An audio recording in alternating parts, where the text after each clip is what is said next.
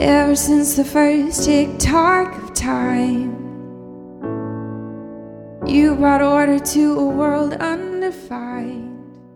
Welcome to the Genesis West Podcast. Welcome to the Genesis West Podcast. Welcome to the Genesis West Podcast. Our, Our teaching, teaching team is made up of men and women, women who love asking probing questions of each week's scripture portion, to which our community responds with curiosity, courage, and a desire to, to expand, expand in faith, faith hope, and hope, and love. We follow the Revised Common Lectionary, and we follow the church calendar, because, because they, they anchor us in something, something which, which can hold us, no matter what life throws our way. We exist to join God's work of cultivating new beginnings in all of us, everywhere. Cultivating new beginnings in all of us, everywhere. We exist to join God's work of cultivating new beginnings in all of us, everywhere. We hope you enjoy this week's teaching. We hope you enjoy this week's teaching. We hope you enjoy this week's teaching. The reading today is from First Corinthians one, ten through eighteen. Now I appeal to you, brothers and sisters, by the name of our Lord Jesus Christ, that all of you be in agreement, and that there be no divisions among you, but that you be knitted, knit together in the same mind and the same purpose.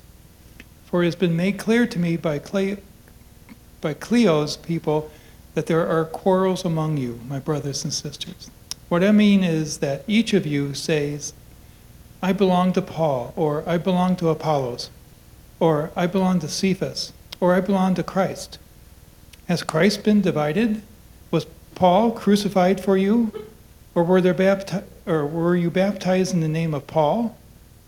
Thank God, excuse me, I thank God I baptized none of you except Crispus and Gaius, so that no one can say that you were baptized in my name. I did baptize also the household of Stephanas. Beyond that, I do not know whether I baptized anyone else.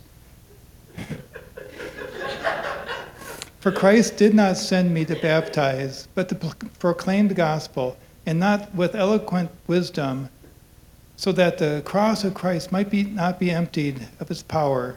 For the message about the cross is foolishness to those who are perishing, but to us who are being saved it is the power of God. Word of the Lord. Yeah, it's okay to giggle a little bit when Paul can't seem to remember who he did and didn't baptize. Sorry about the feedback here. We'll get that squared away. Well, good morning again, uh, both of to those of you who are here in the sanctuary with us, and uh, to those of you who are joining us online. Thank you for being here. Thank you for being part of this community.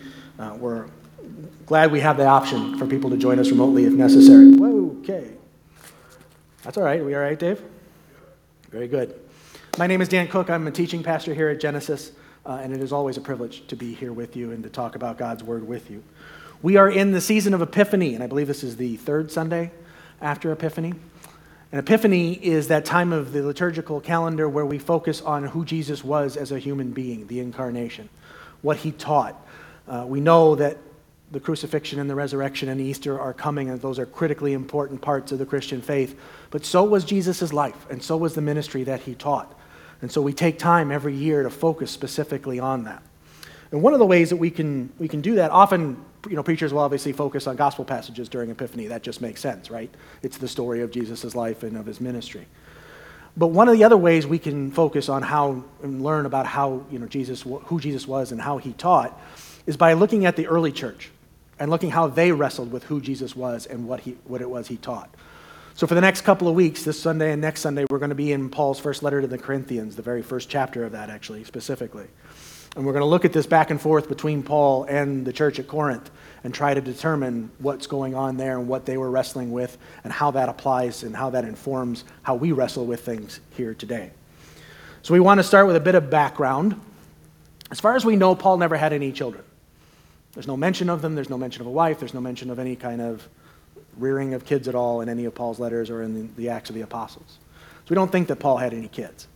But if you read his letters, he often speaks to the churches as though they were his children. He views them in that way, like these are young kids he needs to rear.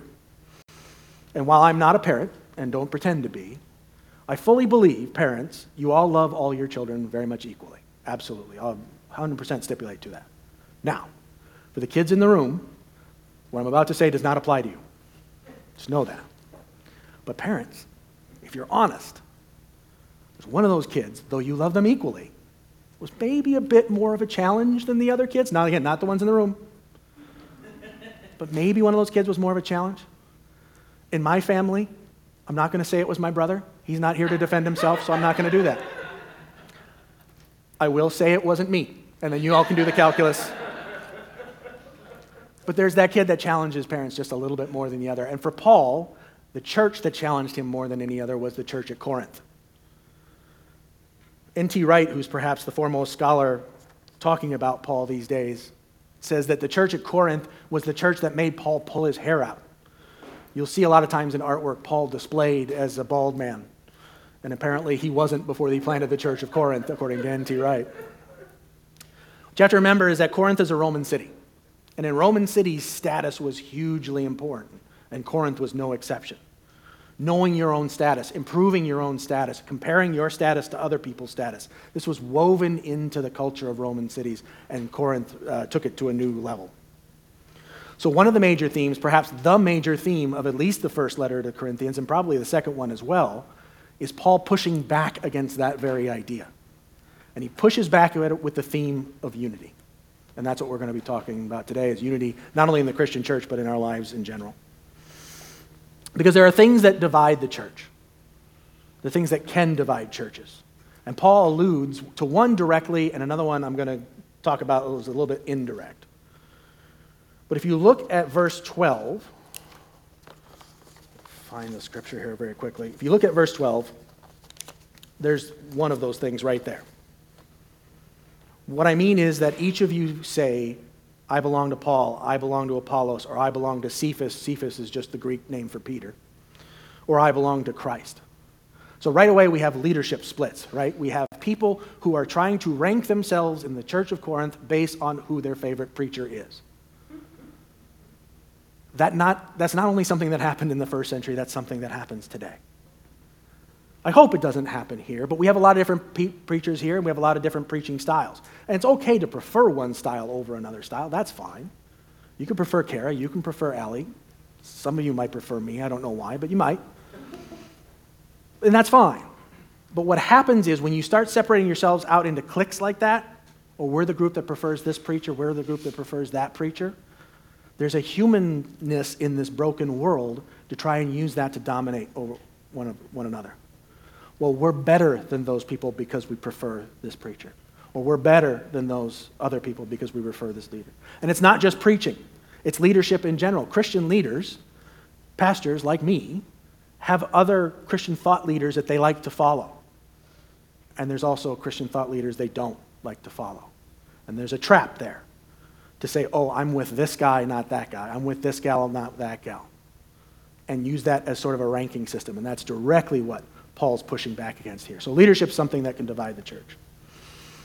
Another thing that can divide the church is doctrine. And Paul doesn't talk about it specifically here, but y'all giggled when he was stumbling through that one portion, right? Well, there's, a, there's something there to focus on. One of the doctrines that tends to divide the church today is the doctrine of inerrancy. And that being a word some of you are very familiar with and a word some of you aren't familiar with. So I'll do a thumbnail sketch. The doctrine of inerrancy is actually fairly modern. And it holds that every word of the Bible, every letter, every jot and tittle is one hundred percent true, one hundred percent literal, and without any error whatsoever. God is perfect, there go, therefore God's word must be perfect. That's the line of thinking.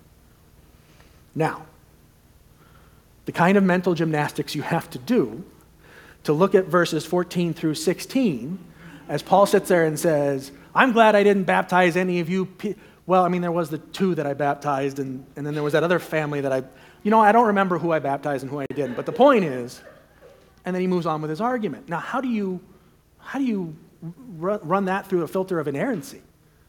I don't know how you can.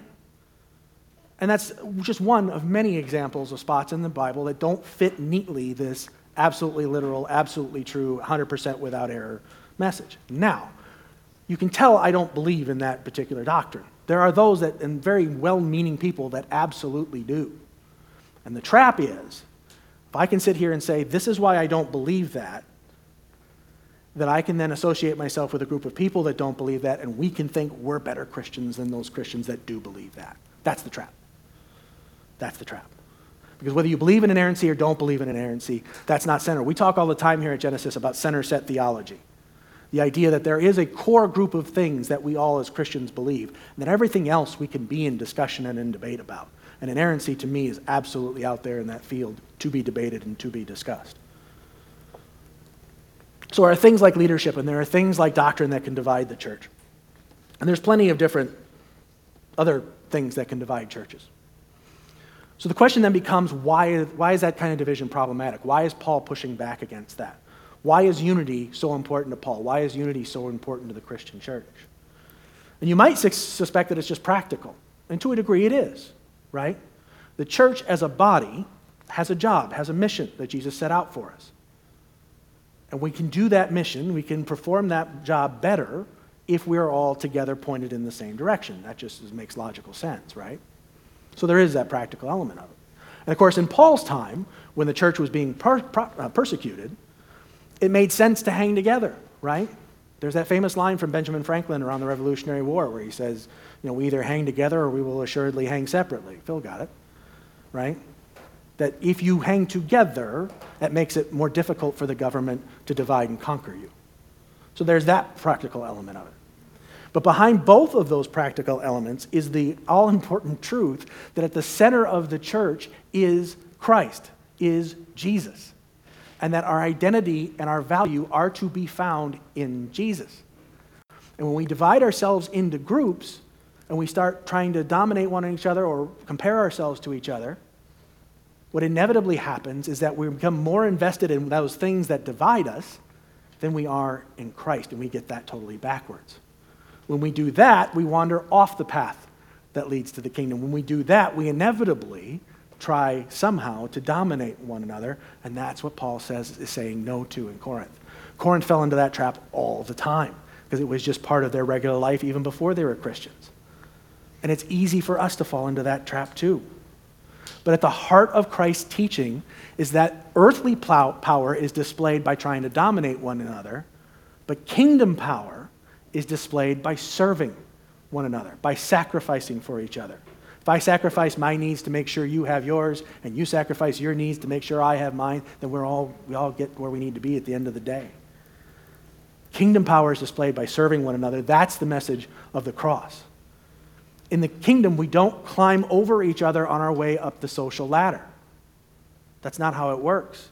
In the kingdom, we serve one another, and we see that each other's needs are met, and there's no need for any ladder at all because our value is found in Christ. All of our value is found in Christ.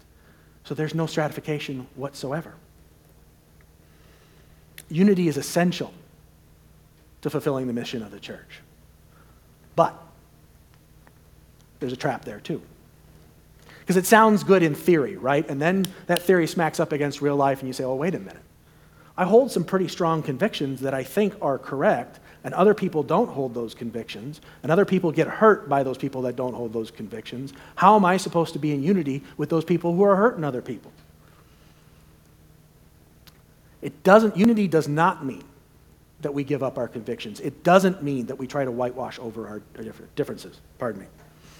Beverly Gaventa is a New Testament professor at Baylor University, and she says that unity in faith does not mean uniformity in thought and practice. Matthew Skinner is a New Testament professor at Luther Seminary over in Saint Paul, and he said about this passage that no one should identify Paul's references to agreement and no divisions as a plea for no differences or no variety in the church. If you remember back to when we talked about Galatians three, remember that famous passage from Galatians three, now there is no more Jew, there is no more Greek, there is no more slave, there is no more free, there is no male, there is no female.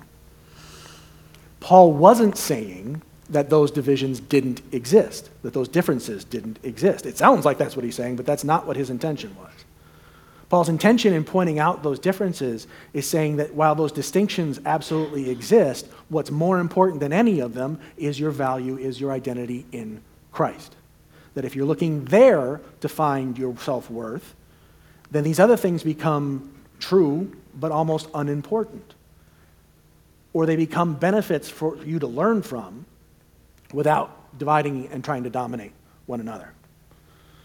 Unity does not mean giving up our convictions on important issues, and it clearly does not mean that we accept abuse from other people, be it mental, physical, spiritual, emotional, whatever. Unity is a posture. Unity is a path to the kingdom, not an absolute inviolable rule. Unity means unity of purpose, right? Jesus taught us what it means to be human, to be truly human, the way it was designed to be back in the garden. Sacrificing for each other where we can, and insisting on justice and equity where we must. But always, whether we're sacrificing, whether we're trying to find justice, we're always doing that with the idea of bringing others along, not marginalizing them, not shoving them off to the side and saying, you're going to be left behind because you disagree with what we believe. There's a passage in Micah six that's also pretty famous, and it's actually amongst next week's lit- uh, uh, liturgy readings, but I'm going to steal it and use it a little bit today. Micah six eight says that, and what does the Lord require of you but to do justice and to love kindness and to walk humbly with your God? And I think each of those three things, doing justice, loving kindness, and walking humbly with your God, are good things individually. But when you separate them from one another, they become dangerous. We've seen it.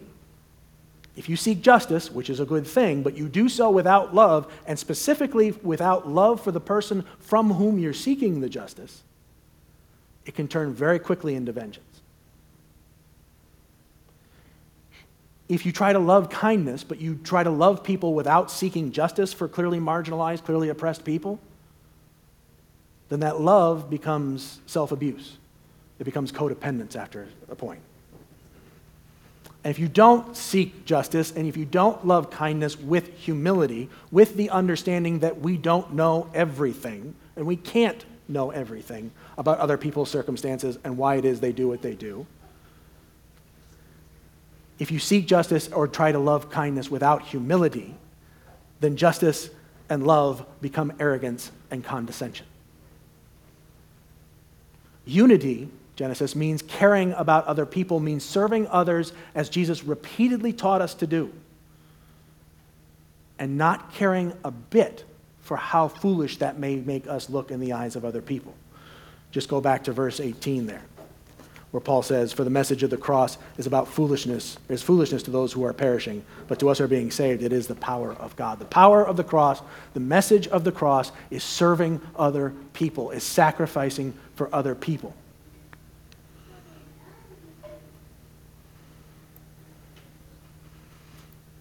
And if you think that's hard to do in a church, you're right.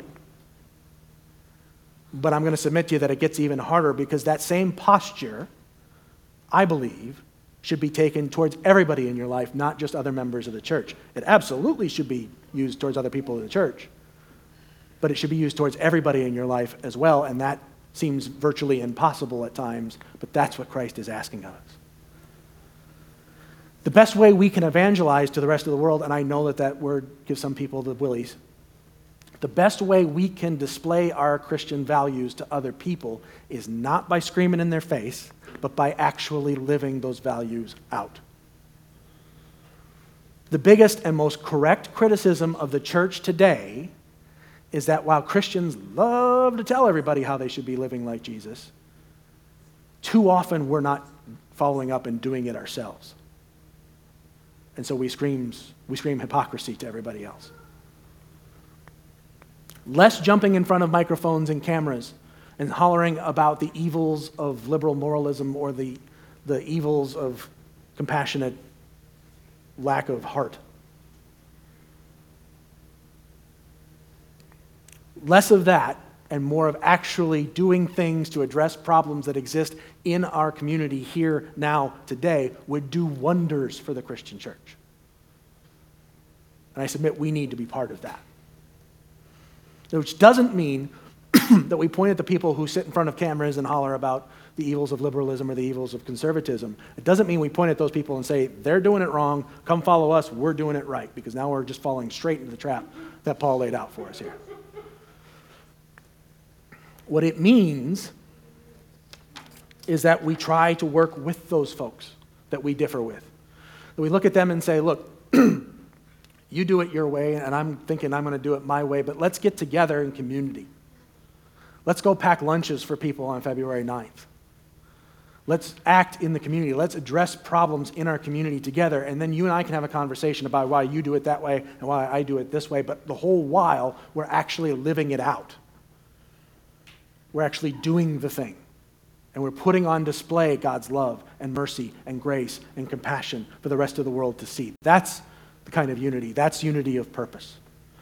That is biblical unity. That is what Jesus asked us to do. That's serving like he taught us to do. That's finding our identity at the center of our faith in Christ. And that's what Paul was pleading with the Corinthians to focus on, and that is what we need to focus on today. Unity, not in uniformity, but unity in following Jesus. Unity in the kingdom. Unity in love. That's the message of Paul to the Corinthians in this passage. Amen? Pardon me. So I have a challenge for you this week, a homework assignment, if you will. I'd like you guys sometime this week to stop when you have a moment, and I know that can be very difficult to find those moments in life, but be intentional. Find a moment this week and stop. And I want you to ask yourself two questions. One, who do I want to be better than? And two, who do I want to separate myself from?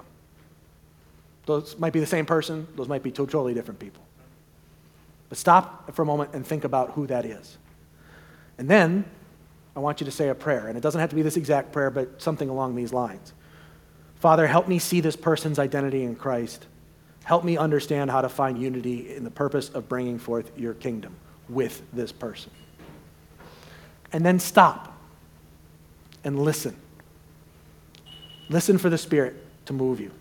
And that may happen the very first time you pray that prayer. That may happen the seventh time you pray that prayer. But stop and listen for the Spirit moving in your heart, moving in your life. Christian unity is about unity of purpose. It means about doing things, not about who we follow or what kind of doctrine we believe in. It's about working together to further the kingdom of God. Amen? Amen. Endings are a place where life is remade. Thank you for listening to the Genesis West Podcast. If, if you, you find, find yourself, yourself nearby on Sunday, we'd love for you to join us for worship. We meet at Elam Church Center in Robbinsdale, Minnesota. If you, if have, you have any, any questions, questions or would like, like to connect with us, please visit us at w w w dot genesis cov dot org.